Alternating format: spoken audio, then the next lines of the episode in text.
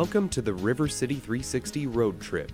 Today we're heading out to the Marine Museum of Manitoba to speak with Shay Nordell, the museum manager, to learn all about it. Let's go!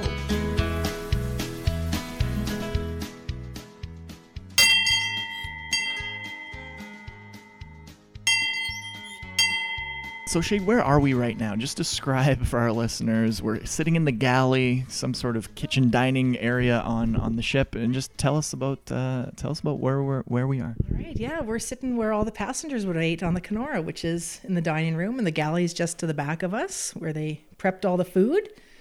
Kenora was built in 1897, oldest one we have here, and tons of history. How many ships are here, and what's sort of the just the general what you can see when you come to the Marine Museum? We have six ships here, all representing different types of boats that were on the lake, from passenger vessels to fish freighters. Uh, when you come here, you actually can go through all six of them. You don't just look at them from the outside. You come in, you can check out every little nook and cranny, and we're all hands on. So you can come in and steer the ship's wheel and ring the bells and just pretend you were out on the lake. Now we can go through a walk, go on a walk, and sort of spin the wheels, like you said, and take a look at all the all the areas. What's the coolest part for you of all six ships? What what do you what are you most proud of? What's the crown jewel? The crown jewel here, I would say, is the SS Kenora.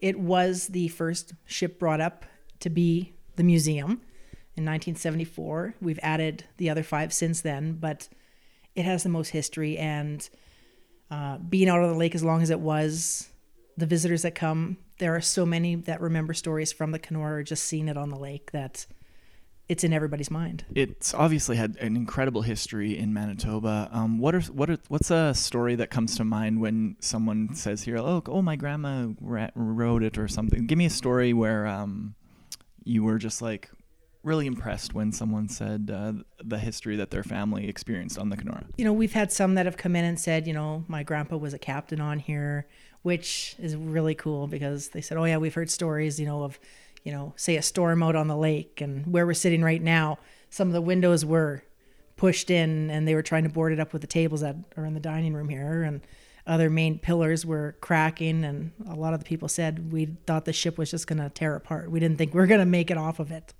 So just hearing some of those stories, I find unique. There's other ones such as the purser who was on here.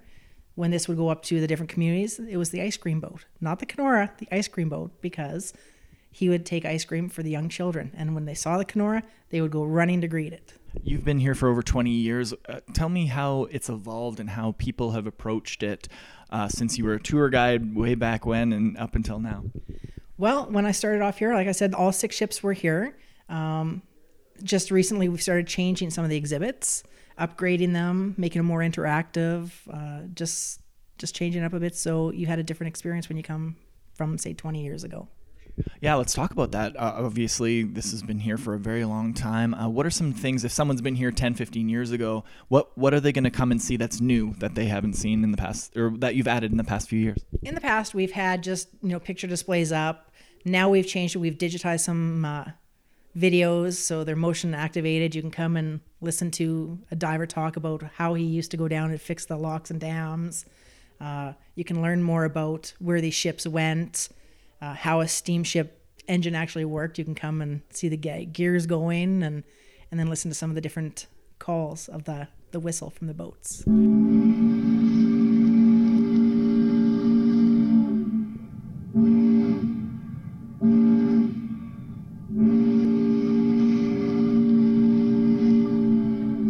One long blast two short and another long blast means that the boat was approaching a landing. It was also called a begging whistle because it alerted onshore workers that they were needed to unload. Go upside down and out of control. So over here, this is a feeler that I would uh, use for uh, feeling around wherever I go in around the rocks, holes in the cement, or anything like that. I used to make them, different types of them. Over here. So this is just a video talking about one of the diving suits from way back in the day. Looks like 1959. 12 pound boots, 100 pound lead belt to bring them down, and a crazy old timey looking helmet.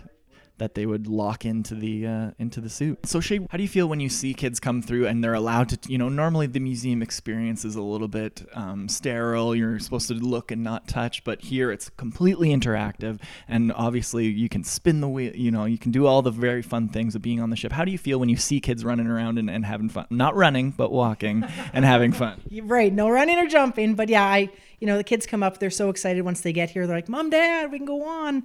It's it's it's really nice and it just gives me a good feeling knowing that you know they can come in here and the parents are like oh don't touch that. You can't do this and that.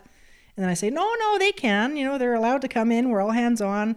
Let them have fun. Let them explore. And they'll get to some areas like the kitchen here and i could be walking here just checking things out for the day and i'll say oh what are you going to cook me? Are you going to make me a grilled cheese sandwich? Or it's just nice to see them using their imagination here and I understand one of your fundraisers is a Halloween haunt that where you set the whole ship up.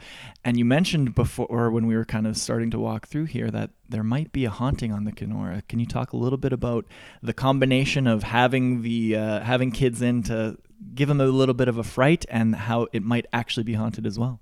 We I do know that it is haunted. I've had a few experiences here myself um, that have made me more of a believer. Um, pails go flying down the hall and running when I know nobody's on the ship. Uh, I've, I've, had other passengers on, or like visitors on here that have said, you know, I see them upstairs dancing where they're we're playing the piano and that, and I'm like, yep, I know, uh, they're all here, and the message is that they're all happy that we've done the restoration here and we're preserving the history.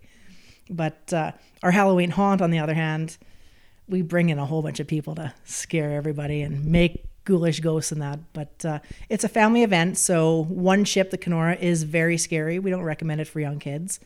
Uh, another ship is non-scary, so you can tour and still get the Halloween feel. And then we have an entertainment one where we have magicians and stuff like that. Is that for a few days or in, in October? It's usually the last two weekends of October. It's on our webpage, marinemuseum.ca. Um, everything's on there you need to know. But uh, yeah, it's our biggest fundraiser of the year, and all the money from that goes towards the restoration of the ships here at the museum. So, where can people find out more information about the museum, and how can they come on down and see you? When what are your hours and all that? We're open May long weekend through September long weekend, Monday to Friday nine to five, weekends ten to six, seven days a week for that whole time. Uh, then we get ready for a Halloween event, so we close down for a couple months and spook it all up, and then we're open the last two weekends.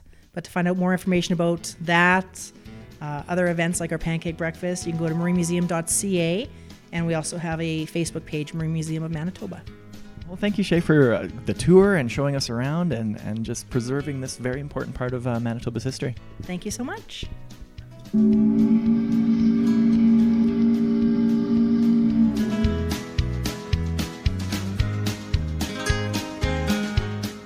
Thanks for coming on the RC360 road trip. See you next week, same time, different place.